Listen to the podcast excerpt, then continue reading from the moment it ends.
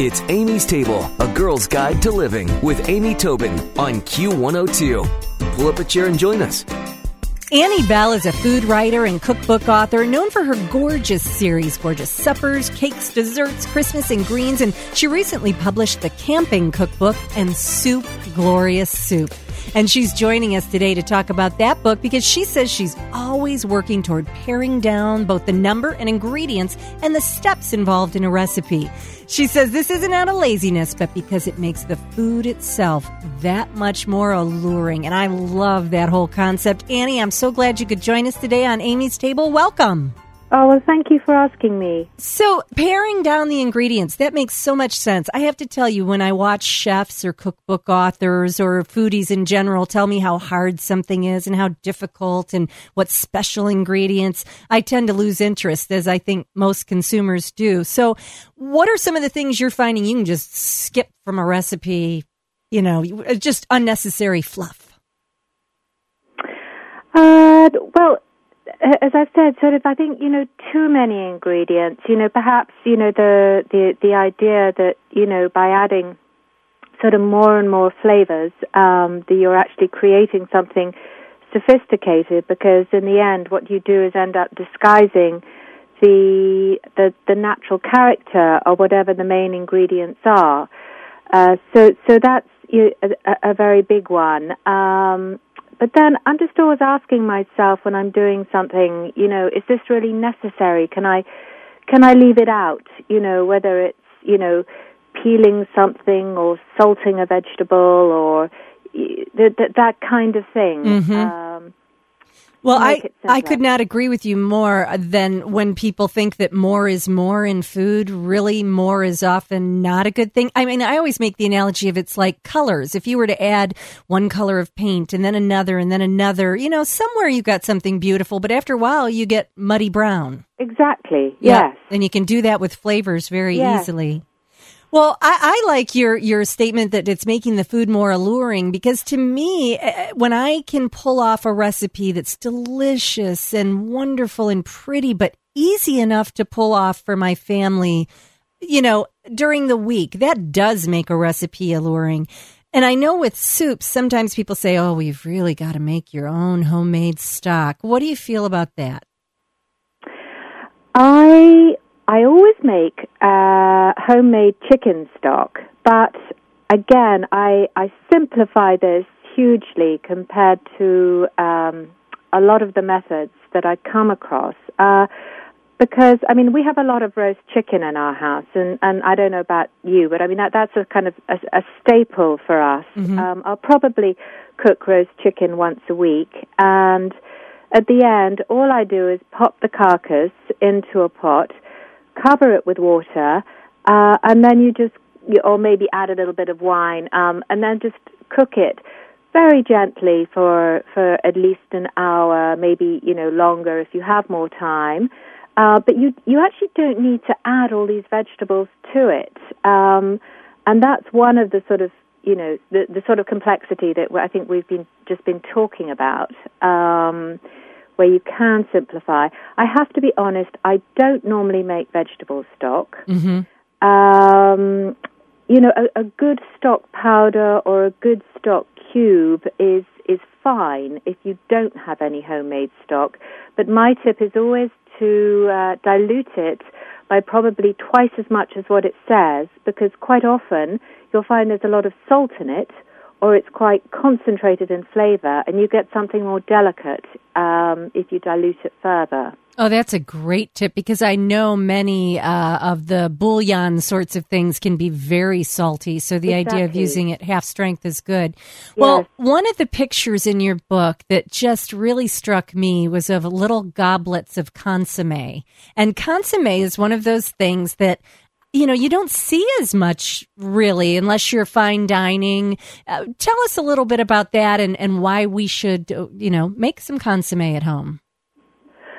Uh, I, I, think what I suppose I would sort of um, think of it in, in, in, the terms of um, perhaps a, a, sort of a more modern sort of con- consomme because um, traditionally, it was um, really quite complicated and difficult to prepare because you you know you you have to clarify the stock Mhm. and so forth. I mean, it's not going to taste any different if you don't. So as long as you're starting with a good broth and then perhaps you jazz it up slightly or use it as the basis for some other ingredients. Um, in, in a sense, the, the a, a lot of the, the sort of Eastern type of sort of you know noodle soups in a way are are, are very you know are based on a on a sort of consomme. Um, so yes, I mean it's going back to that just you know a very simple, carefully made stock, and then just sort of enlivening it somehow. Would you serve it as a first course, as a as an appetizer? I How? think, I think a, a very light soup. Yes, I would. hmm hmm Well, it's beautiful, and the picture just makes me say I want to go home and make some.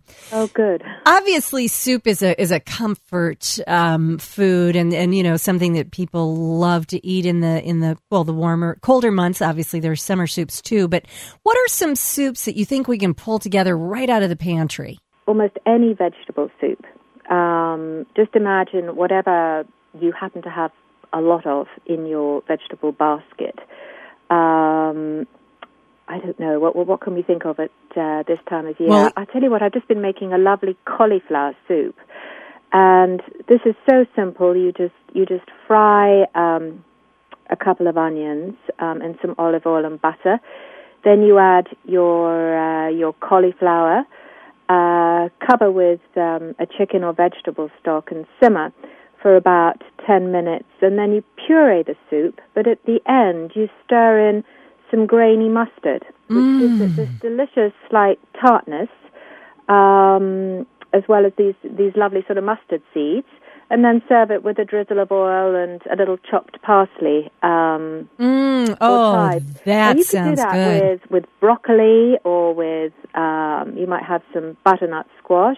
Um, I don't know whether you've got lots of pumpkins around at the moment. We do. Um, Well, you know, when you well- mentioned the cauliflower, I just want to say that that's one of those things that is surprisingly hearty when cooked. Uh, you know, it makes a hearty soup, and you're just having cauliflower. Yeah, yeah, it makes a, a lovely soup. Oh, I love that. And with the, the grainy mustard, that's just that little thing, that little ingredient that just will make it so special. You, well, you always need to add just some some something to kind of sharpen it. Now, I mean that could be a glass of wine or some cider at the very beginning, mhm. or you could add a couple of tomatoes. But in this case, it's like the mustard would be doing that job. Yeah, I love that idea. If you've had a terrible day or you're not feeling so well, what's your favorite comfort food soup? Oh, leek and potato, Mm, I love that. without any doubt. oh, yeah. Now, that's a pretty easy one to make, too, isn't it? Exactly. Yes. Oh. I, I could live off that. That's uh, my staple. And and then it's sort of, as we were saying, just you know, maybe you fry um, a few shallots um, in butter and olive oil, lots of leeks, and uh, then just a couple of thinly sliced potato. Your uh, your chicken or vegetable stock, um, simmer it for sort of five to ten minutes, and then you know until the potatoes are tender, and then just give it a quick a quick whiz in, in a food processor if you want a rustic soup, uh, or if you want something smoother, then in, in a liquidizer. Hmm Oh, that sounds so good to me. If you're just joining us, we're speaking with food writer and cookbook author Annie Bell. We're talking about her latest book, Soup, Glorious Soup. And, you know, Annie, obviously we'd love to just come home and whip up an easy soup or a more complex soup most evenings. But is there, uh, are there some soups that particularly lend themselves to make ahead or eat out of the pot all week or?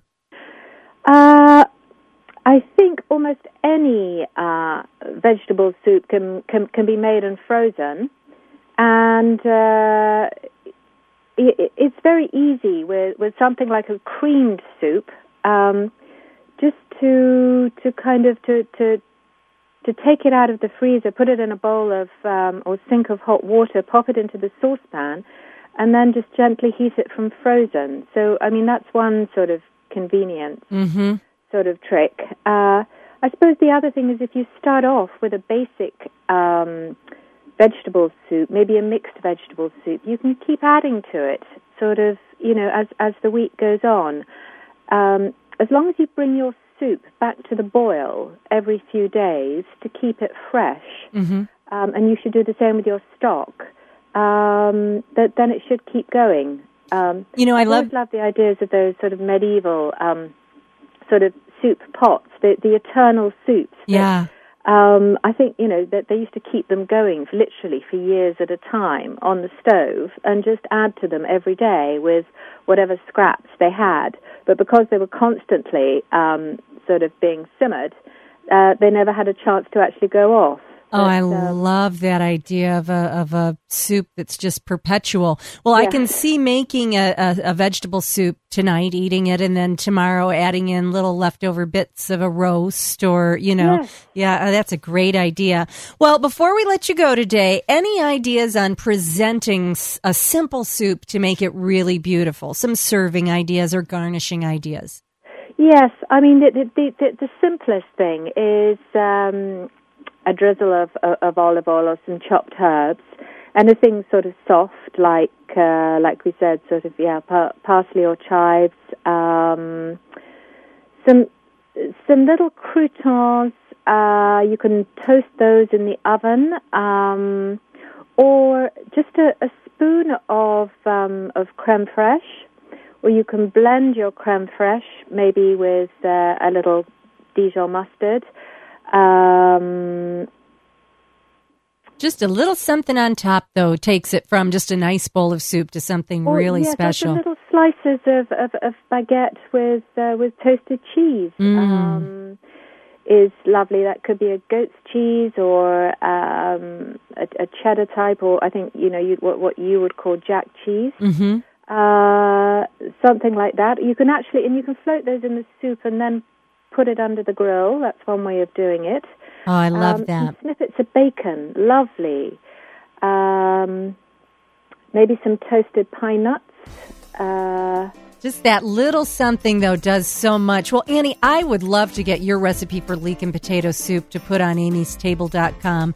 But of course, you can find that recipe and oh so many more in Soup Glorious Soup. And if you want some more information on Annie, you can visit her website, anniebell.net. And I'll put all of Annie's information on Amy's amystable.com. But Annie, thank you. It's so great to talk to you, especially during soup season. okay, it's a pleasure. Thank you for asking me. Stick around for another helping from Amy's Table on Q102. It's Amy's table with Amy. Yeah. Q102.